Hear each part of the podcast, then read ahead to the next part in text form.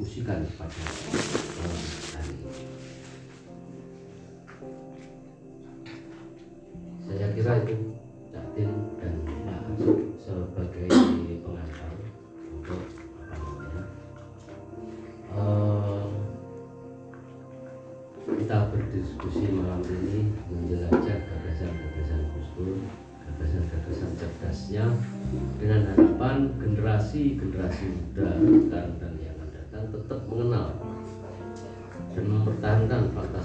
Tersebut.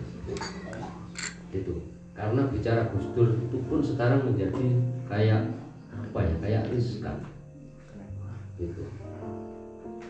Di sisi lain diklaim Gus Dur miliknya ini miliknya ini miliknya ini. Padahal kemudian sudah disepakati bahwa Gus Dur adalah bapak bangsa Gus Dur adalah tokoh pluralisme. Tapi tarikan-tarikan politik itulah yang membatasi apa namanya kita ingin siapa pun ingin memiliki itu seolah-olah menjadi tidak sah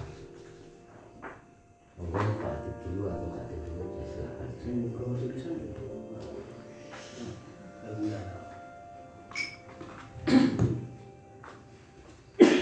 Saya dulu Pak Senior. Terima kasih. Assalamualaikum warahmatullahi wabarakatuh. Nah, saya terkesan dengan tempat ini karena yang tempat ini baru diinisiasi Mas Fajar dengan tembok putih. Semoga pikiran hati kita bisa putih dan bisa menerima semua ilmu di Sanggar Banyu. Alhamdulillah, alhamdulillah di anak ma'ala nabi Muhammad iman wa islam wa jabah ala nabi sallallahu alaihi wasallam wa arsala rasulahu ala kafatil umam amma ba'du In the name of Allah, the most magnificent and the most merciful Salawat and greetings We extend it to Muhammad Rasulullah SAW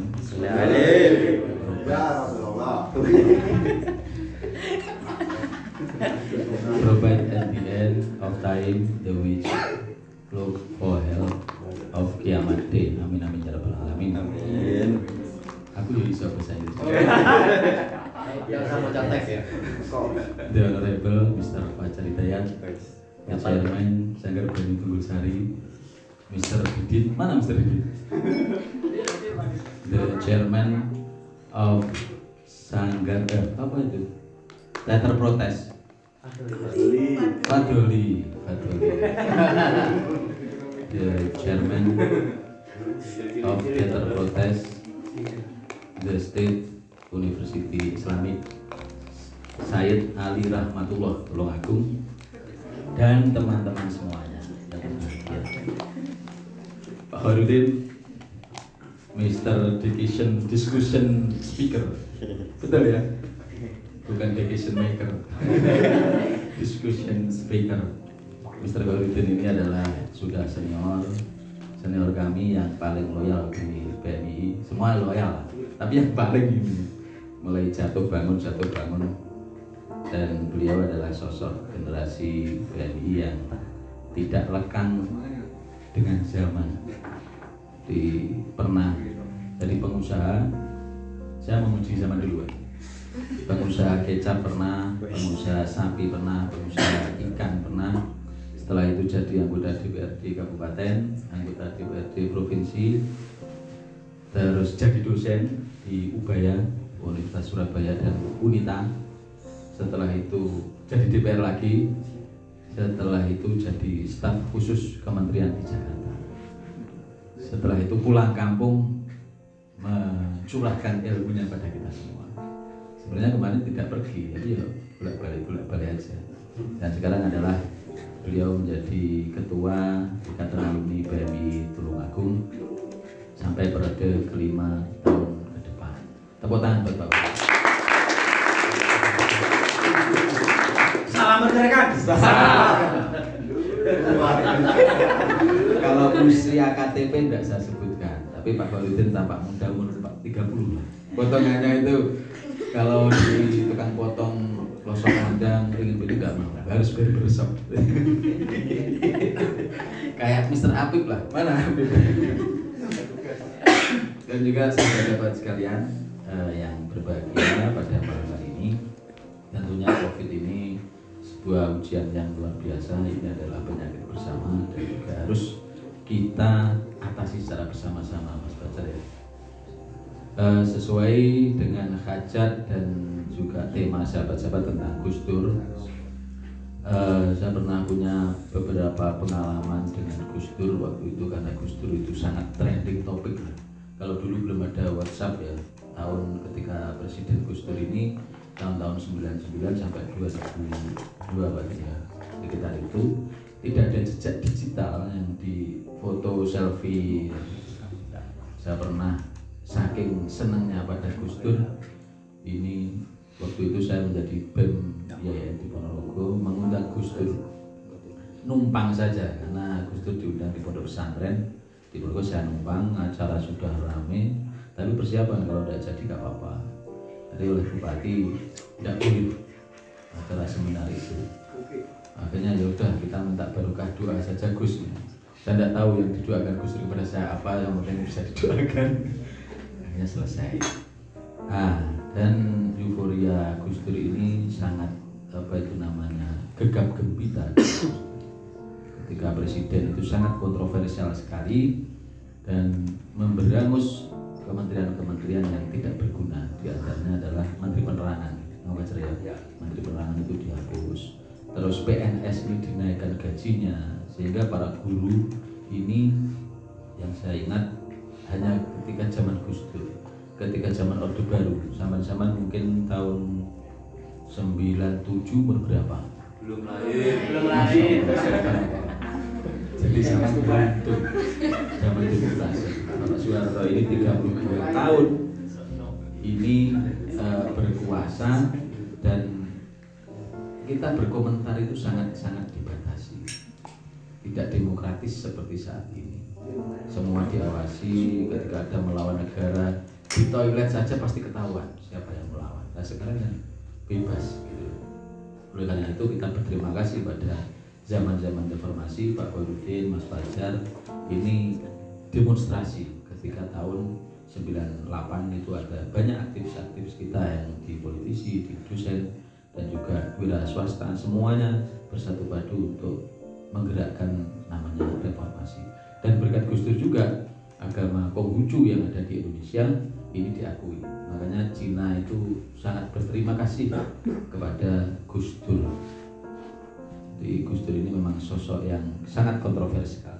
Kontroversial sekali saya akan membaca saja nanti cerita-ceritanya dilanjut bahwa Kiai Haji Abdul Rahman Wahid Gus Dur ini ada testimoni-testimoni dari beberapa tokoh. Jangan dipikir bahwa Gus Dur besar itu karena kebetulan.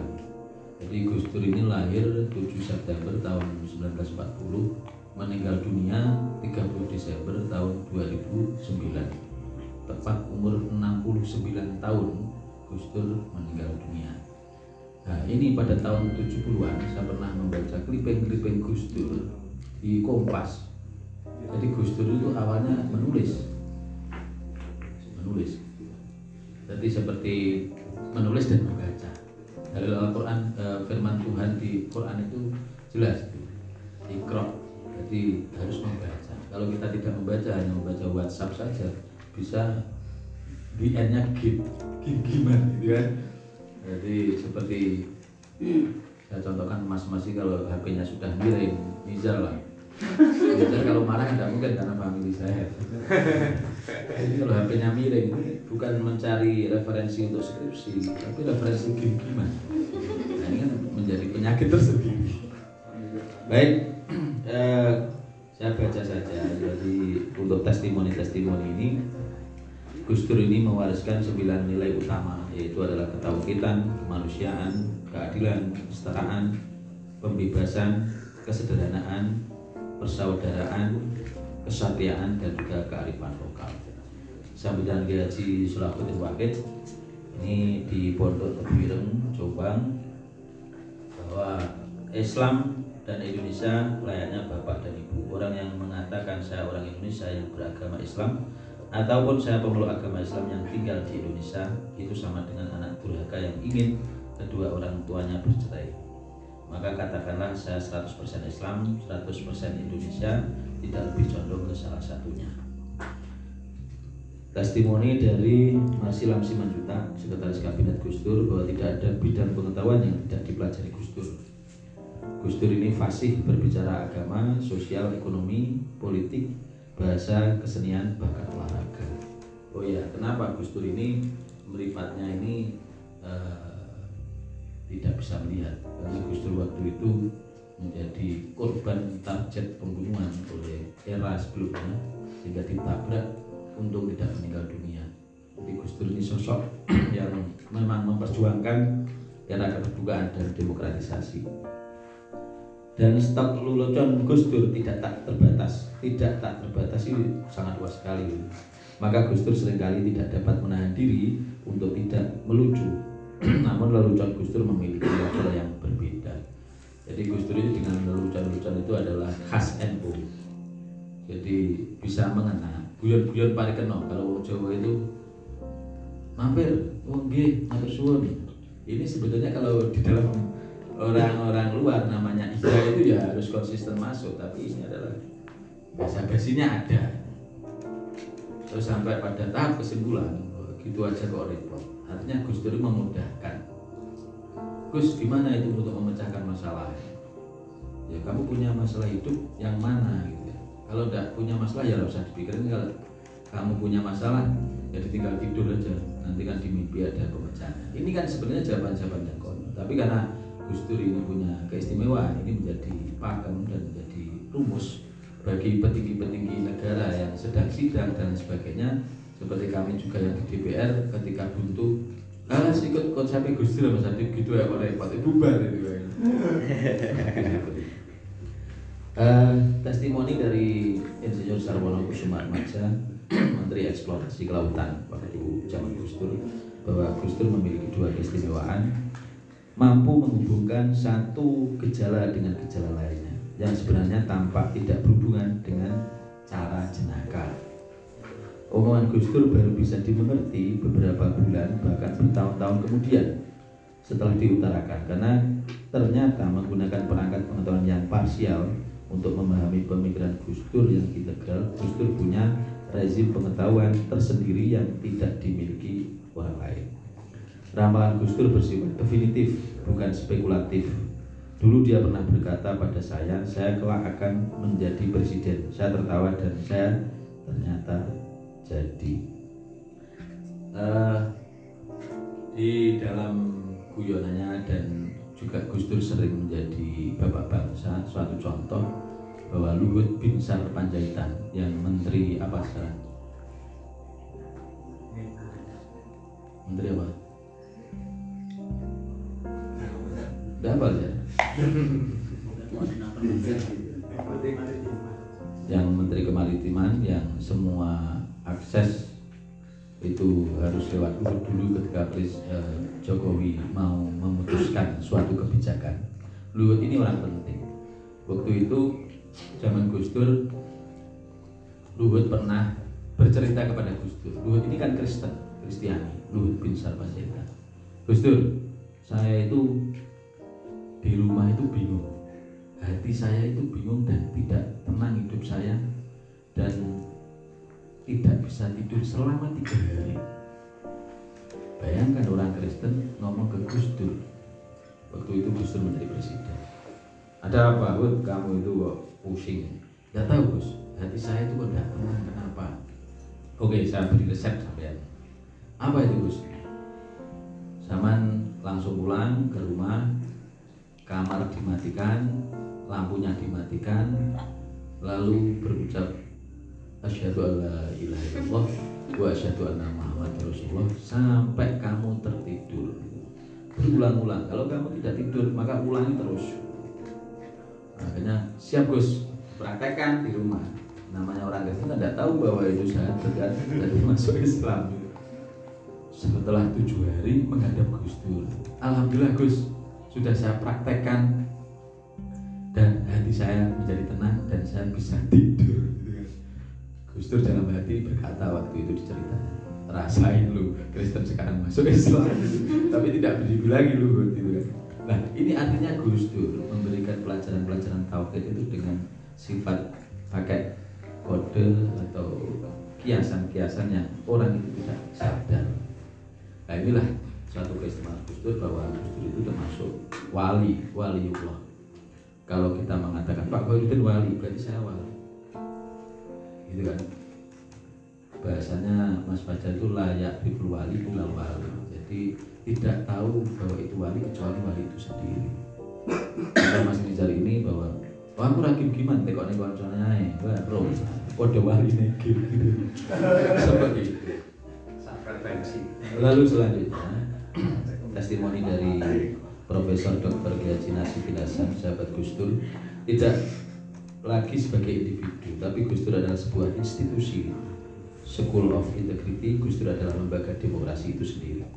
Jarak kehidupan dan kematian hanya sejengkal, tapi Gus Dur berhasil mengisi jarak sejengkal tersebut dengan tiga hal, keagamaan, keumatan, dan juga kebangsaan.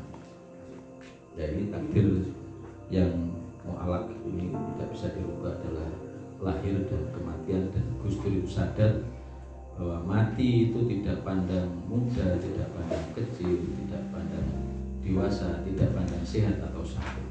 Sakit dan mati ini adalah hal yang berbeda. Kalau sudah ditakdirkan meninggal pada hari hanya walaupun tidak sakit juga akan meninggal.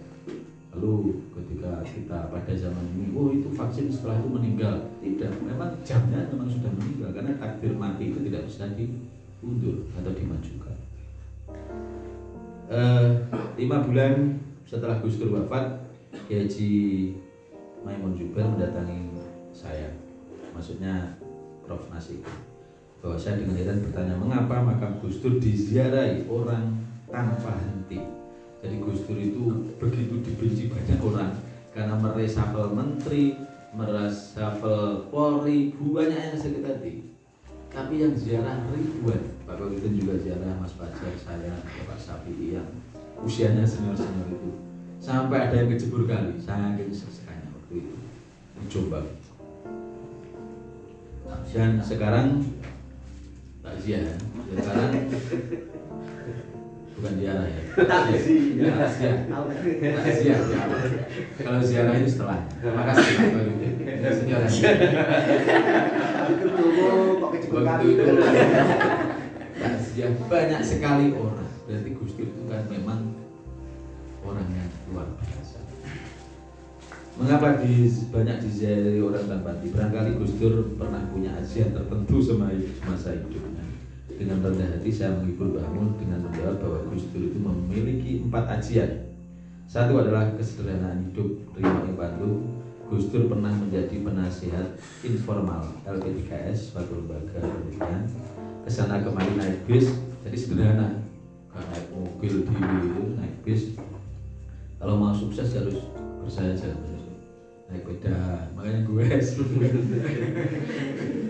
Gus Dur tidak pernah punya dompet saat mengetik artikel buku Gus Dur menggunakan kertas bekas karena tidak mau menjadi bagian dari para pelaku penghulu hutan maksudnya Gus Dur sangat menghormati hutan. Jadi bekas-bekas itu difungsikan. Yang selanjutnya Gus Dur suka sekali silaturahim sampai ke pelosok-pelosok ke orang yang masih hidup maupun yang orang yang sudah meninggal dunia. Sering ziarah kubur.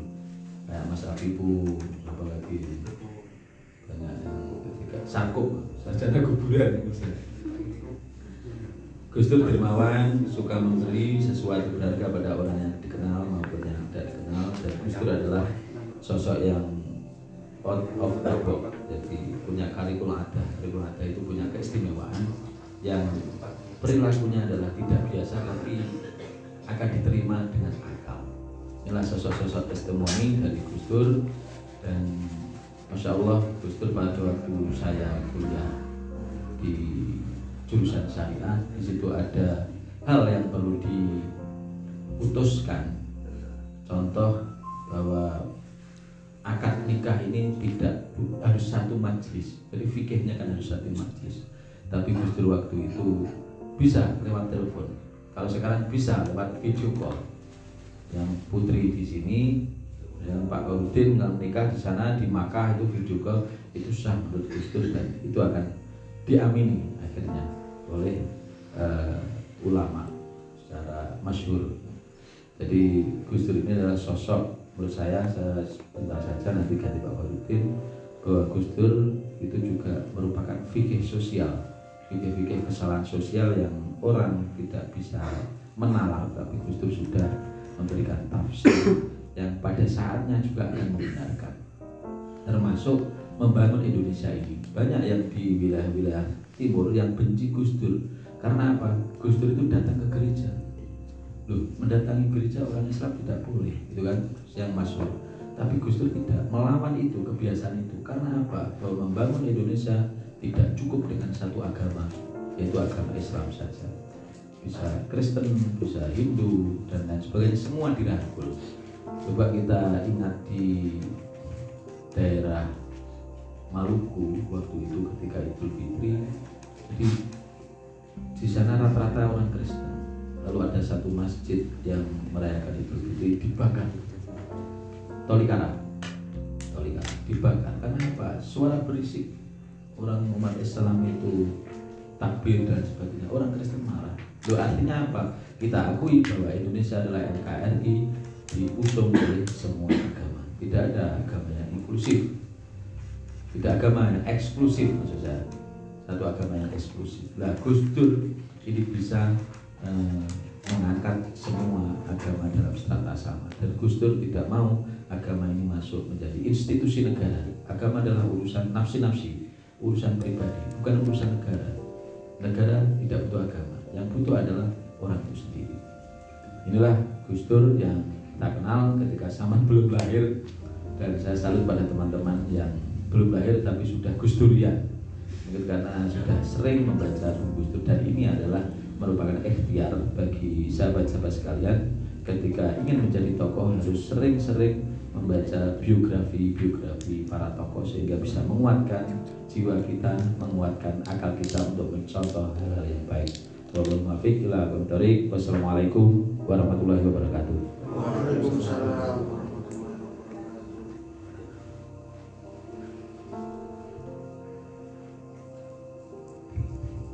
Terima kasih pengantar dari Pak cukup menarik untuk kita diskusikan nanti. Sebelum kita berdiskusi secara interaktif, saya persilakan tadi memaparkan beberapa informasi yang pernah didapat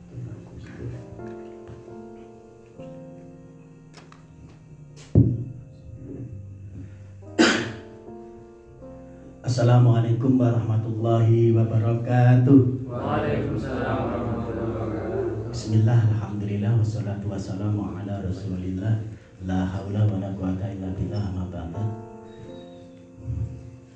Eh,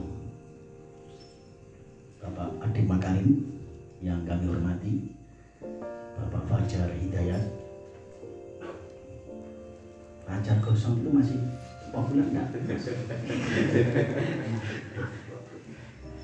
yang kami hormati Eh, sahabat-sahabat saya panggil sahabat gitu ya biar agak eh, familiar sahabat sahabat eh, yang hadir pada malam ini yang kami hormati Alhamdulillah pada malam ini kita eh, berdiskusi eh, atau jagungan itu dengan tema menolak berkah kecerdasan Gus Dur ya.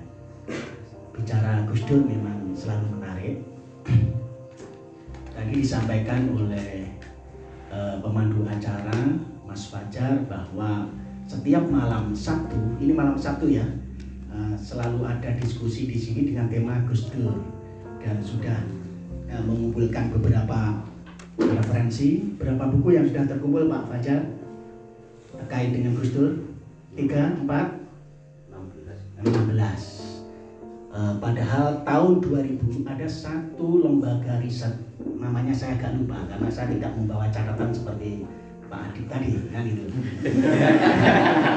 Tapi yang jelas angkanya saya masih teringat. Satu lembaga riset yang mengidentifikasi atau mengumpulkan tulisan-tulisan Gus Dur secara formal itu jumlahnya tahun 2000 Mas Fajar itu 493 Nah, kalau 16 berarti masih kurang banyak atau kurang sedikit itu. Nah, tulisan dalam bentuk buku dalam bentuk isi maupun makalah yang sudah diterbitkan maupun kata pengantar. Dicatat tahun 2000. Nah, itu eh, berkembang sampai tahun sekian berarti penambahannya eh, bisa jadi 500 sekian lebih. 493. Makanya nanti eh, kalau memang serius melakukan kajian terkait dengan Gus Dur, eh, setidaknya angka itu dulu eh, tercukupi dulu, eh, Mas Fajar. Jangan cuma 16, nanti kurang kita. Ini yang pertama. Yang ke selanjutnya, eh, sahabat bicara tentang Gus Dur tadi eh, yang perlu ini karena ngalah barokah, ngalah berkah.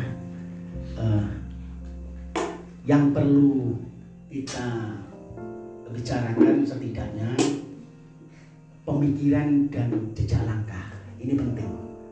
Kita sebagai Gus Durian atau penganut-penganut Gus Dur. Kita perlu pemikiran bagaimana dan jejak langkah yang bagaimana sesungguhnya eh, Gus itu. Sahabat, tadi sudah banyak diceritakan oleh Pak Adi Makarim eh, mulai dari sejarah, pemikiran maupun eh, komentar atau kesan dari eh, berbagai tokoh di Indonesia. Nah, bicara mengenai pemikiran, Gus Dur itu mulai menulis sejak akhir tahun 60-an. Lebih populernya awal 70-an. Ini Gus Dur sudah eh, menulis di berbagai eh, media massa, khususnya yang istiqomah itu di kolom eh, majalah Tempo dan majalah Prisma. Bahkan yang majalah Prisma bahasa Inggris. Tadi kalau Pak Adit pakai uh, mukotimah bahasa Inggris Gus Dur itu tahun 60-an tidak menulis makalah dalam eh, Pakai kalah ada 60-an Pak sejak Aku sih ngomong mau, Pak Anu Pak Duli. oh gitu Jadi ah, bahasa Inggris Pak. Bagus tuh. dari eh, tulisan pemikiran ini yang perlu kita ambil eh, apa ini hikmah atau ses- rahasia di balik itu apa? Itu adalah idenya. Gus Dur akhir 60-an atau lebih populernya tahun awal mulai tahun 70-an.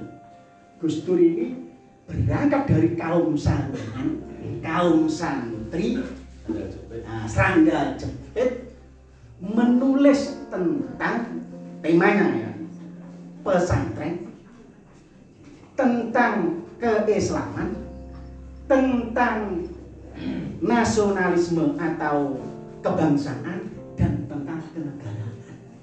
Ini tema mulai akhir 60-an sampai beliau menjadi presiden bahkan pasca presiden. Temanya ini. Dan tulisannya selalu progresif sifatnya. Progresif itu apa? Berangkat dari eh, kaum sarungan ini beliau menulis bagaimana mengajak kaum sarungan dan kaum serangga jepit ini tidak terpaku kepada eh, hidup di jepitan maupun di sarungan itu Ya, dan mutek sarungan kok kan harus dikeluarkan begitu kira-kira begitu lah dikeluarkan melompat setinggi tingginya ini sifat tulisannya Gus Dur. Sehingga awal-awal tulisannya Gus Dur terkait dengan keislaman banyak ditentang oleh kaumnya sendiri kaum Nahdliyin sendiri. Dianggap liberal dianggap banyak bid'ah sekuler dan sebagainya. Tetapi eh, pemikiran-pemikiran ini yang ternyata disadari eh, dirasakan oleh banyak orang khususnya di kaum sarungan sendiri. Eh ternyata Gus Dur betul bahwa kita harus maju harus modern. Jadi progresif progresivitas itu menuju ke modernitas. Ini eh, tahun 70-an ini banyak menulis. Tahun 80-an Gus Dur tetap menulis, tetapi sudah diimbangi dengan pra- eh, apa ini langkah-langkah jejak langkah yang sifatnya praktis, Eh, melau mendirikan Ordem, eh, eh, apa itu ngasuh LSM, mendirikan LSM, bergerak aktif di dunia-dunia pemberdayaan atau langkah-langkah pemberdayaan untuk apa? Advokasi bahwa pemikiran-pemikiran ini betul-betul Gus Dur serius mengajak Indonesia, khususnya kaum saruna ini kepada kehidupan yang lebih modernis, lebih progresif. Begitu. Ini tahun 80-an. Nah, meningkat tahun 90-an. Sahabat, eh, Gus Dur sudah mulai eh, berpikir lebih kepada eh, ditingkatkan digitnya. Mulai dari eh, pemikiran yang sifatnya eh, idealistis, eh, jejak langkah yang sifatnya kultural. Ini sudah tahun 90-an ini sudah berpikir mengajak kepada eh, kita semua bangsa Indonesia untuk berpikir eh, bahwa Islam ini sudah berpikir kebangsaan ke negara. Jadi membawa Indonesia ini untuk maju. Nah, ini terbukti tulisan-tulisannya eh, mengarah kepada banyak terkait dengan politik, banyak demokratisasi dan banyak pemikiran-pemikiran yang terkait dengan kebijakan-kebijakan.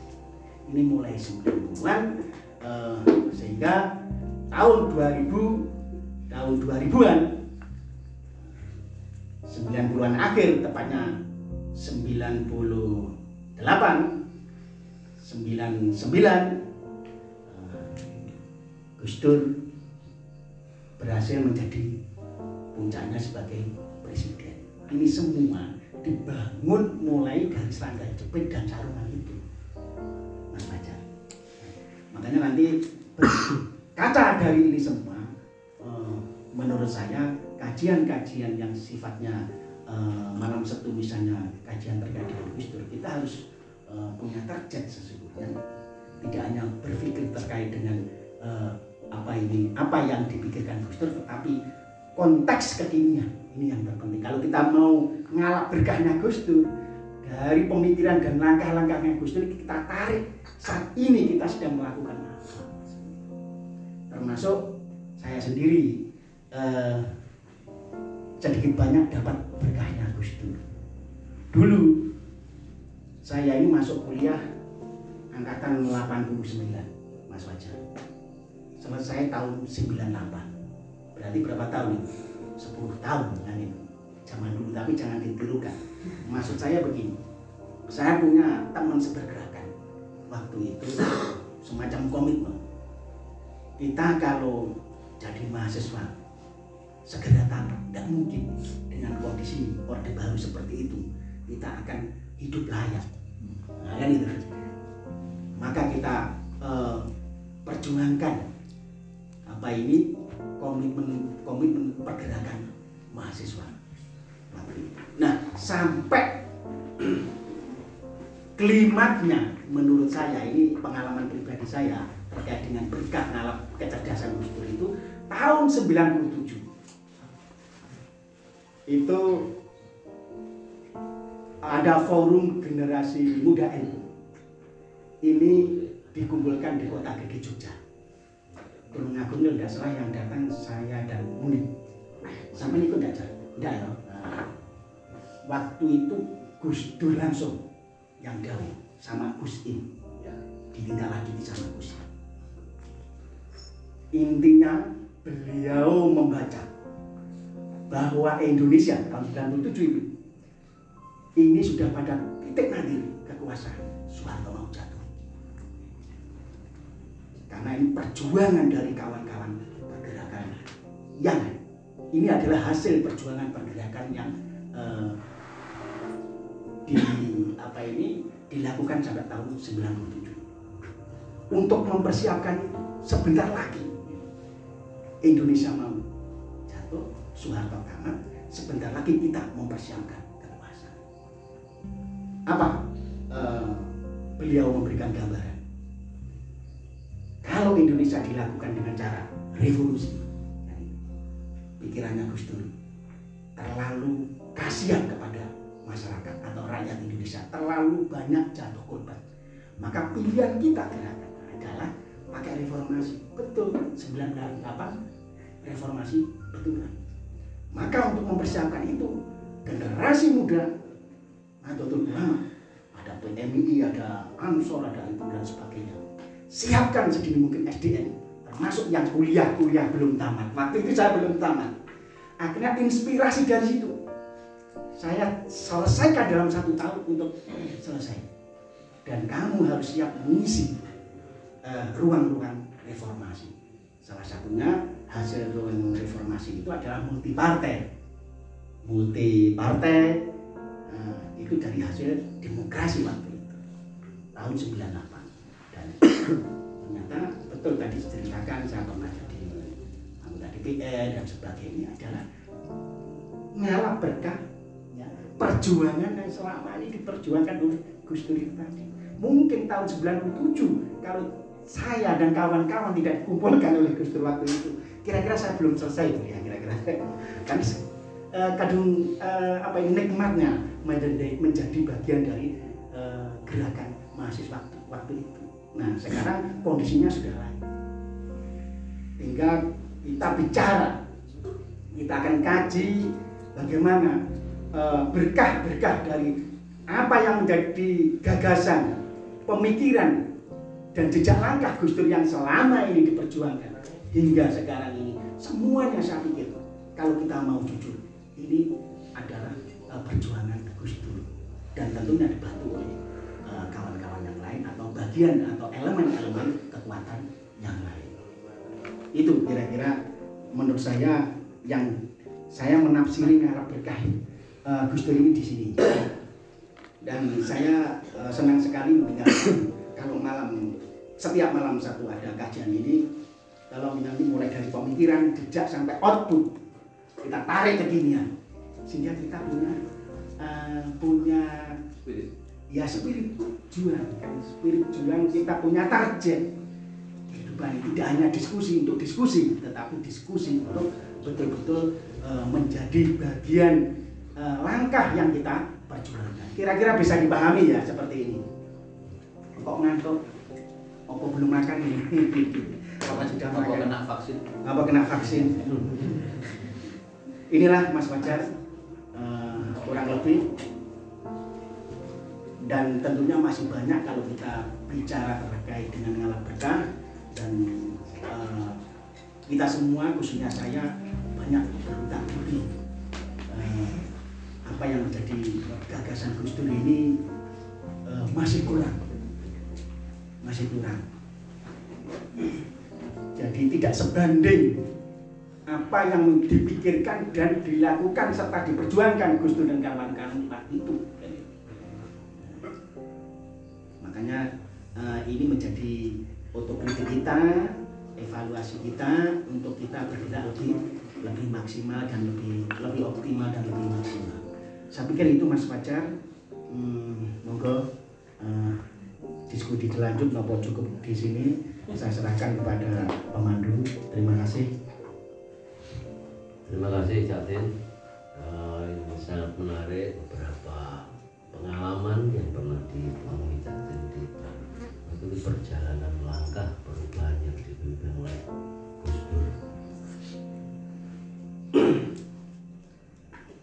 Eh, soal eh, eh, sebelum kita diskusi ya yang soal kajian malam Sabtu ini kita memang punya target Em, Gus Dur itu kan cara berpikirnya mesti jangka panjang.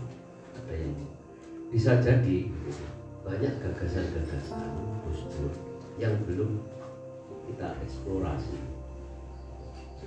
Nah harapannya dari diskusi itu kita akan menemukan berapa itu pakem-pakem yang pernah diajarkan oleh Gus Dur dalam menyelesaikan banyak hal.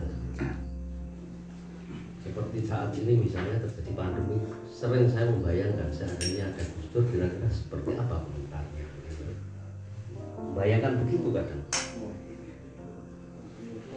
Monggo Gus Fahmi Mas Mufason Eh, langsung ke depan. Langsung ke depan beri belok kanan. Gus monggo Eh,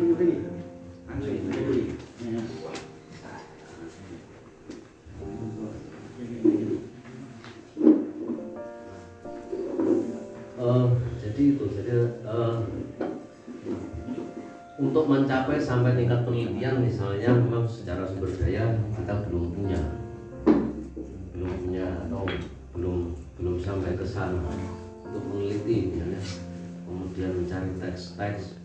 sumber-sumber yang valid tentang Gus Dur sumber-sumber yang valid sebenarnya kita identifikasi sudah bisa tapi sana itu memerlukan sumber daya manusia yang ya saya kira punya kerangka berpikir yang lebih betul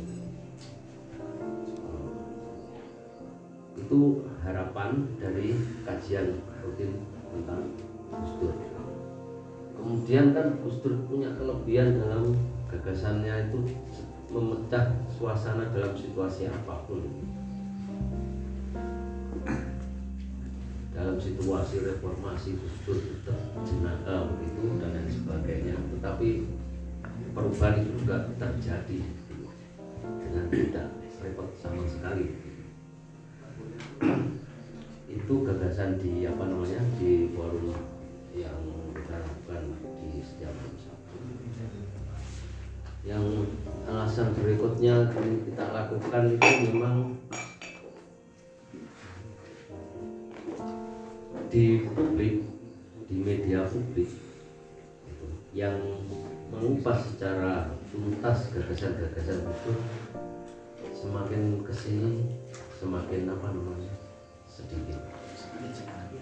Semakin sedikit. Artinya tidak semakin apa namanya menjadi lebih rinci dan lain sebagainya dan sebagainya. Kemudian fakta bahwa Gus Dur lah yang memimpin perubahan ini juga terjadi. Tarik ulur. Misalnya ketika Gus Dur didampingi Gus di kota kecil ini kan sudah pakem nah, mungkin kalau tadi semalam intens diskusi ini sudah pakem di kota gede itu kan tempat berdirinya kerajaan Mataram Islam. Nah, itu.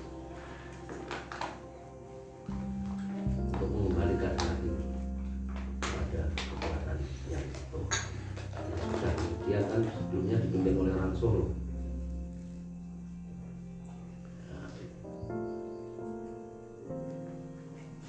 Jadi gagasan-gagasan yang kita maksud adalah gagasan-gagasan cerdas Gus itu sampai tingkat detail-detail seperti itu. Gitu.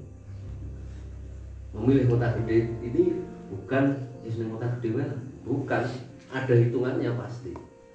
Ini serius gitu. Ini soal soal apa namanya pemerintah, soal bagaimana memimpin negara. Ada jejak di situ yang pernah sebelum-sebelumnya.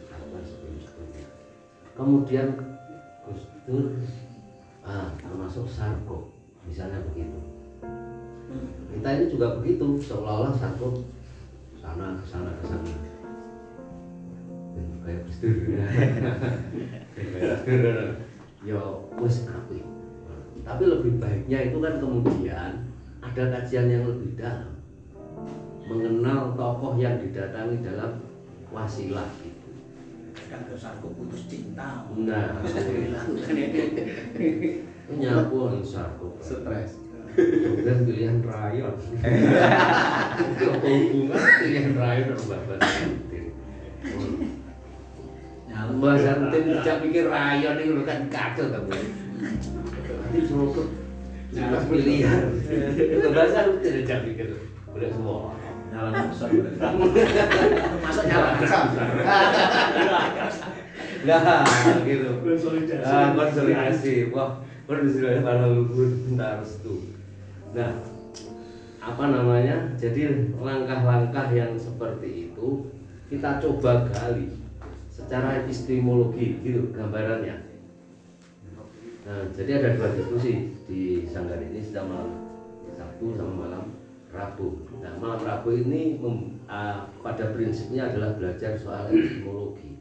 Apakah benar kita ini sebagai orang Timur cara berpikir kita seperti orang Timur waktu dulu atau kita orang wajahnya di iki cara berpikirnya kaya orang Eropa nih orang setengah-setengah atau bagaimana ilmu wasilah ini ini filsafat kritis kan nggak ada. Ilmu wasilah ilah hadrati ilah hadrati nggak ada jejak-jejak seperti itu. Di timur ada. Di Jepang di Thailand itu setiap kaisar eh, pemimpin perdana menteri pasti semua ada. Shogun-shogun sebelumnya Jumpun si cerita dan, dan. dia nangkep oh saya cerita pesan moralnya adalah ini makanya harapan kita misalnya teman-teman pergerakan Sarkop itu mengenal itunya dan ini siapa misalnya? Sunan Kuning. Nah, apa namanya? Di Macan Bang dan lain sebagainya. Ki- kilawatulanya bagaimana? Pergerakan apa kemudian yang pernah dilakukan? Kemudian kita mau apa? Itu juga dengan nama berkah gagasan-gagasan cerdas ini sebenarnya arahnya ke sana. Setelah kita tahu kita mau ngapain kalau Cak Din, Pak Atif ini memang sudah mendapat berkah secara real. Cak Din dulu senior saya waktu di IAIN Cak zaman ini Cak sana cita-citanya ya sebagai pergerakan minimal ya nanti saya akan jadi jurnalis lah dengan begitu kita akan tetap bisa mengeluarkan suara hati masyarakat oh no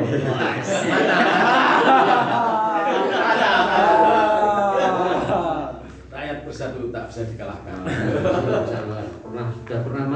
wartawan Surya ke mana-mana nih bukan dompet buku kecil sama pulpen Badannya kurus dan banyak gondrong. keriting lagi setiap orang mau dicatat Kayak Pak Doli. Rambutnya gondrong. Pak Atif sama cita-citanya apa iya dong Naik. aku syariah gitu mana ya waktu gua suka mbak Supra supaya nih double lo air Jabi wong. jadi uang gue Berkata. Tapi begitu kemudian wah Gus Dur melakukan lompatan cerdas gitu dengan keluar dari sarungnya. Nah, keluar dari sarungnya. Ngono. Apa tuh. Sing- yang cita-citanya naik tiba-tiba menjadi jajaran bupati Pak Bupati saya mau bicara. Ini wah saya Atif ngono. Saya naik yang ngapunten Pak. Ada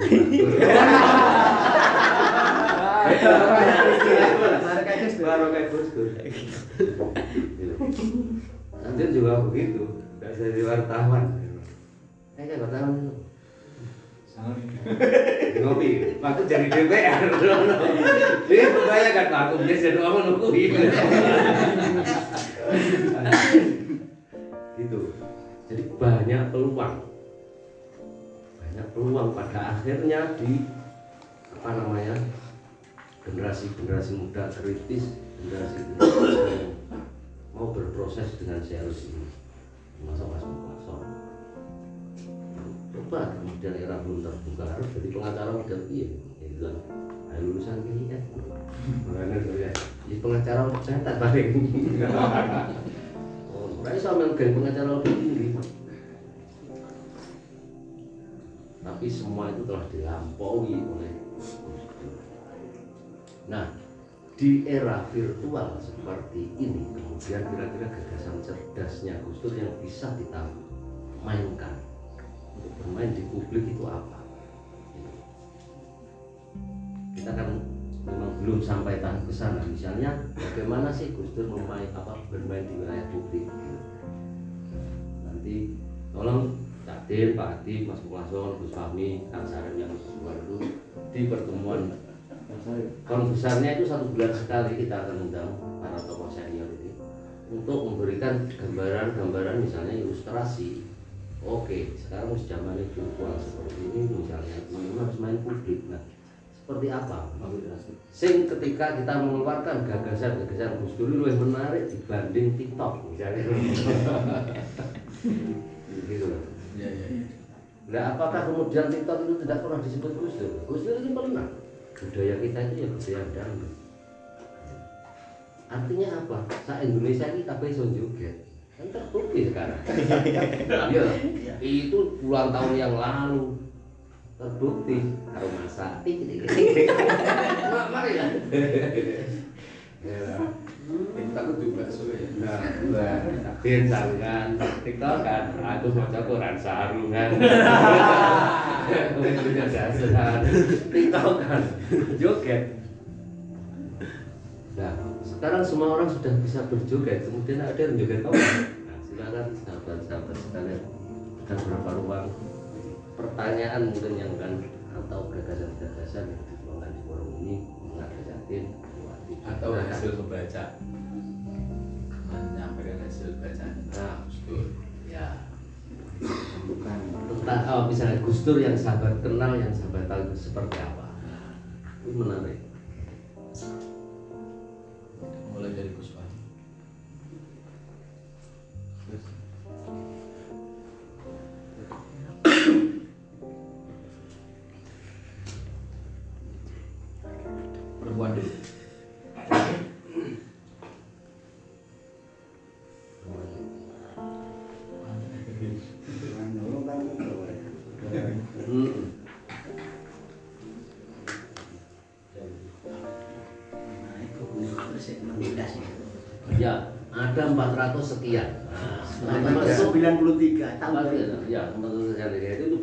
misalnya makalah, Dur pernah ngisi seminar di mana bikin makalah, kemudian menulis di kolom atau di koran, di kompas segala macam itu, menjadi termasuk hitungan.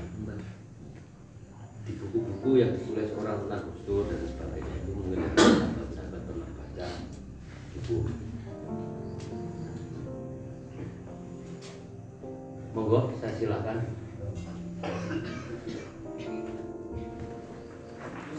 Ya. Eh, Assalamualaikum warahmatullahi wabarakatuh. Assalamualaikum. Eh, sebelumnya mohon maaf. eh, terima kasih telah diberi kesempatan untuk berbicara. Nama saya Muhammad Yusudin Basor. Sebelumnya saya ingin eh, bertanya sedikit kepada para sesepuh. Eh, sedang kalau pembacaan saya, saya pernah baca ini apa salah satu kolom antologi Gus Dur itu yang berjudul Tuhan tidak perlu dibela. Nah, insya Allah itu kalau sekarang terbitannya Irtisot punyanya Pak Edi itu. Nah, di situ eh, banyak sekali esai-esai yang em, menggambarkan dan menginformasikan pada tahun itu bagaimana gejolak yang ada di Mesir. Jadi Gus Dur sering membawa narasi-narasi yang sarkas dan di situ membahas tentang waktu itu mungkin Muhammad Nasir kalau nggak salah dan beberapa tokoh-tokoh Mesir waktu itu. Nah, pertanyaan saya, saya belum nemu pesan dari tulisan-tulisan beliau. Kira-kira mungkin para sesepuh-sesepuh pernah membaca itu dan menemukan pesan tertentu dari tulisan-tulisan tersebut. Mungkin cukup sekian dari saya. Kurang lebihnya mohon maaf. Wassalamualaikum warahmatullahi wabarakatuh. Waalaikumsalam warahmatullahi wabarakatuh. Monggo lagi. Nah, Ci, apa Ci? Nah, diajar. Ya sebelumnya assalamualaikum warahmatullahi wabarakatuh. Nama saya Ozi, saya mukim di sini. Eh, langsung saja untuk pertanyaan terkait Gus Dur.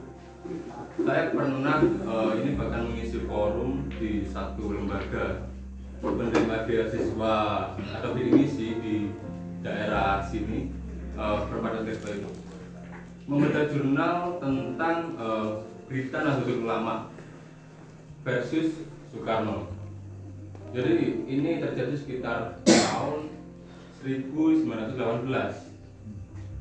Eh, saya berangkat dari eh, majalah yang ada di Jogja kalau nggak salah sekitar daerah Jawa Tengah. Itu ada satu dua orang yang eh, menulis mengkritik Soekarno yang eh, secara lantang dan mungkin sarkas juga mengkritik habis-habisan Islam. Ada jurnal atau majalah yang berjudul Islam Sontoloyo terkait uh, ustadz atau kiai yang mencabuli uh, santrinya. terus Islam eh, apa ya pesawat terbang atau apa kurang eh, kurang apa ingat saya juga sampai-sampai membuat aliansi tentara pembela Nabi Muhammad. Itu terjadi. Eh, sekian eh, beberapa waktu perang perang majalah perang perang wacana gitu antara Soekarno sendiri berdiri sendiri dengan karisma dan segala macam itu. Dan eh, ini lembaga besar Nahdlatul Ulama. Jadi isi dari eh, PNU itu ada beberapa ulama termasuk Mbah Asari juga. Nah ini terkait pembentukan ideologi negara. Tahun segitu kan belum eh, belum ada perombakan yang cukup untuk kita merdeka. Ujungnya di Surabaya itu terjadi eh, pertemuan besar-besaran. Semua berkumpul. Yang jadi keluar dari pilihan yang memimpin negara itu ada dua kalau nggak salah Soekarno dan Bung Hatta. Setelah dilakukan polling atau eh, bawaslu atau apa itu? Yang menang memperoleh suara 10 itu Soekarno. Yang satu hanya eh, dimiliki Hatta Hatta cuma satu poin satu suara. Nah dilihat dari sini eh, PNU menentang sekali gagasan Soekarno karena menghabisi fikih atau hukum dari Islam itu sendiri. Yang namanya kolot lah taklid buta dengan eh, para ulama itu diserang habis-habisan oleh Soekarno. Tapi ada hal yang perlu digarisbawahi dan lucu saya kira. Eh, pasca pertemuan Surabaya semua ulama di situ sepakat Soekarno yang naik. Secara luaran menentang tapi secara dalam terus eh, deklarator atau proklamator tetap Soekarno. Nah di sini yang saya tanyakan apakah eh, NU itu inkonsisten atau ada buah yang ingin diambil di kemudian hari? Itu yang pertama. Yang kedua ini terkait uh, pergerakan KMI saya juga pernah membaca bukunya Malik uh, Harmain ketua WB tahun berapa itu? Saya belum menemukan peranan warga pergerakan pada saat pemajulan Gus Dur yang saya temukan uh, justru hanyalah fanatisme yang menyebutkan bahwasanya Gus Dur itu nabi bagi para pergerakan bagi warga pergerakan di sini mungkin iyalah kala itu. Nah mungkin bisa dijelaskan atau uh, dipaparkan terkait itu. Ya, terima kasih mbak waktunya. Oh, terima kasih. Ada hal menarik yang sampaikan Haji dan Mas Roma melalui buku buku soal di buku Tuhan itu tidak perlu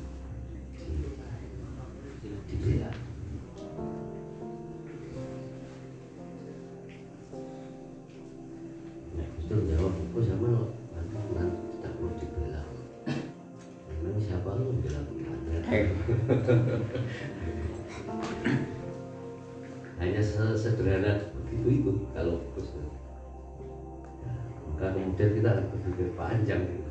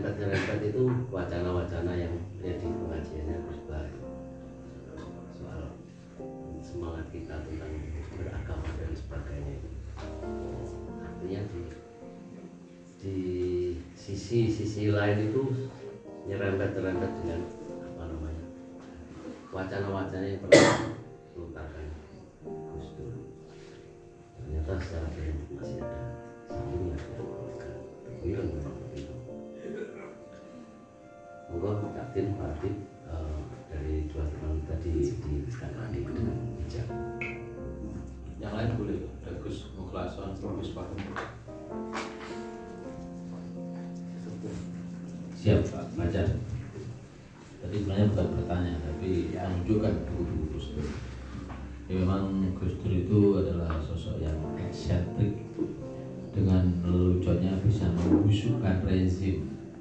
Jadi bisa mengobrak abrik rezim waktu itu debar sehingga Gus Dur adalah milik bangsa semua. Konsepnya Gus Dur itu seperti Syedina Ali bin Abi Thalib. Sebanyak-banyaknya orang yang suka masih banyak orang yang benci.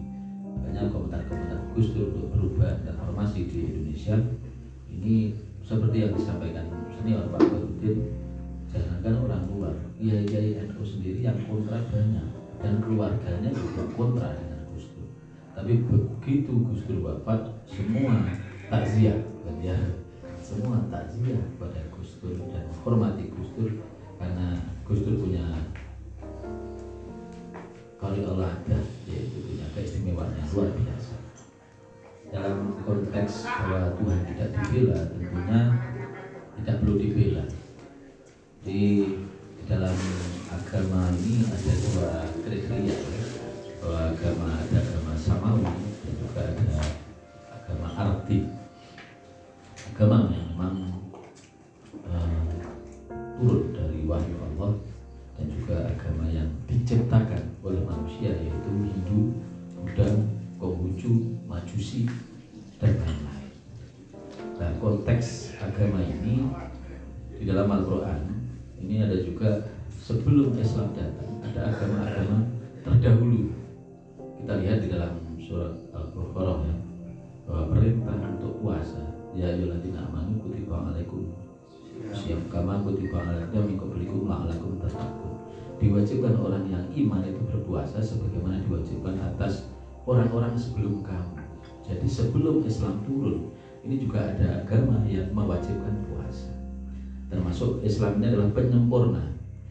Ada sekarang agama Nasrani agama Kristen yang bahasa aslinya adalah Ibrani. Ini termasuk ahlul kitab. Kalau di undang-undang positif sekarang bahwa orang yang menikah agama Kristen dan agama Islam ini harus di catatan sipil bukan di KUA karena ini beda. Tapi dahulu dahulu dari orang Islam sekarang tidak boleh dengan Kristen karena ini berbeda. Tapi dahulu sebelum Islam datang Kristen ini adalah ahlul kitab dan boleh menikah silang ini gitu. karena sama-sama agama samawinya. Cuma dengan beriringnya zaman agama Nasrani ini sudah tidak murni karena sudah kitabnya diterjemahkan dan hanya Al-Quran yang masih bahasanya murni masih asli sehingga terjamin ketika ada tafsir-tafsir itu kembali ke Al-Quran yang bahasa asli. Mengenai Tuhan tidak perlu dibina saya banyak tulisan-tulisan Gus yang menimbulkan interpretasi dari masing-masing pembacanya dan memang tidak disimpulkan. Biar disimpulkan oleh pembacanya itu sendiri sesuai dengan konteks otak kapasitas otak dan pikirannya. Sehingga bisa berdiaspora ke mana-mana ditafsirkan pentingnya itu bisa disimpulkan dengan kebenaran. Eh, Nabi sendiri punya klasifikasi di ada namanya surat makiyah ada surat madaniyah. Ketika Nabi sebelum hijrah namanya makiyah di situ lebih banyak kepada akibat dan banyak orang kafir Quraisy yang di sana. Ketika orang mengkafirkan kamu kafir. Nah ini Gus Dur bertentangan menyampaikan sing kafir Kristen orang kafir tidak. Kristen juga menyembah punya Allah punya Rohul Kudus. Dan itu juga dulu ada punya Nabi. Walaupun di situ ada namanya Yudas Iskariot seperti yang kita yakini bahwa Yudas Iskariot ini menusuk Nabi Isa yang mukso tapi tidak terima Kristen itu bahwa itu juga nabiku nah dari sini kita melihat bahwa konteks Tuhan yang kita sembah tuh Tuhan ini tidak senang ketika semua makhluk ini menyembahnya. Dan juga tidak benci ketika semua makhluk di dunia ini ya namanya konteks makhluk ini kan wa ma khalaqul jinna wal insa illa liya'budun. Yang punya kewajiban adalah jin dan manusia. Kalau jin ini pakainya Mas Fajar. Ya. saya belum tahu jin. Kalau Mas Fajar kira-kira sudah pernah. Nah ini ketika semua yang wajib menyembah ini tidak menyembah Allah atau Tuhan juga tidak risau. Sehingga Gus Dur menempatkan bahwa agama itu agama itu tempatnya adalah di individu-individu. Tidak perlu diintervensi negara. Silakan manusia itu beragama sesuai keyakinannya masing-masing. Tidak diatur di dalam lembaran-lembaran negara. Karena apa? Ini merupakan hak dan tidak ada pemaksaan. Jika ada orang-orang yang mengkafirkan ini adalah kelompok kanan ada kelompok-kelompok hati yang dilarang oleh negara ini karena apa? ini adalah ancaman yang Gus Dur itu adalah bapak pluralisme ketika santai ke gereja ke Bali juga dengan orang Hindu ini ditentang oleh para kiai kenapa Gus sampai ke sana karena konsepnya Gus Allah ini tidak akan risau ketika semua orang tidak menyembah dan tidak akan senang ketika semua orang menyembah. Konteksnya itu. Sehingga Gus Dur menjadi bapak pluralisme ditentang para kiai sampai sekarang bahwa ada kiai yang bilang bahwa Gus Dur ini adalah orang yang munafik. Gus Dur ini adalah orang yang sekuler. Padahal konteks Gus Dur adalah demi kebaikan bersama. Jadi menghilangkan kemunduran daripada mengambil kebaikan. Artinya ketika Gus Dur merajut semua kekuatan dari semua agama, dari suku, ini jelas Gus Dur punya kaidah usuliyah yang kuat. Darul Mafasid Muqaddamun ala Jalbil Masyoli. Nah tentunya Gus Dur berpikir ini punya pondasi bacaan-bacaan Alkitab, bacaan fikih dan semuanya adalah kuat dan bisa juga Gus Dur ini dikatakan adalah mujtahid kalau mujtahid yang kita kenal dalam ilmu hadis hadis Quran ilmu Quran di sana dijelaskan bahwa seorang mujtahid ini harus tahu nahu soro harus tahu bahasa Arab. Hadisnya sanatnya yang baik mana yang sahih mana mutawatir lafzi manawi ini semua paham. Nah dalam konteks ini tentunya eh, yang kita lakukan seperti Mas Fajar apa pemikiran-pemikiran Gus Dur ini kita ulas kembali kita hidupkan kembali dalam dunia yang serba hedonis serba hedonis serba tidak menentu dan pragmatis semua ukurannya hanya uang. Coba caleg tanya Pak Khairuddin ya yang lagi. Semua masyarakat permintaannya ketika ini demi kepentingan umat ini untuk membangun nanti dan lain sebagainya. Jawabannya hanya satu wani biro duitmu biru kono ini kene sami orang yang nggak jelas nggak kenal ketika uangnya banyak ini nah ini membangun negara tidak cukup seperti itu. Kalau generasi generasi sekarang dicekoli dengan hidon dengan pragmatis saya yakin lima tahun 10 tahun ke depan BRI hanya wacana. Orang-orang yang NU sekarang orang-orang tuanya bilang tokoh NU anak-anaknya kita lihat itu tidak ada yang ideologis NU tapi hanya berucap dan kita bisa menyimpulkan karena kakeknya bapaknya ada hubungan histori dengan NU sehingga menghormati NU tapi kalau masuk struktur NU untuk berjuang dengan ini ini tidak.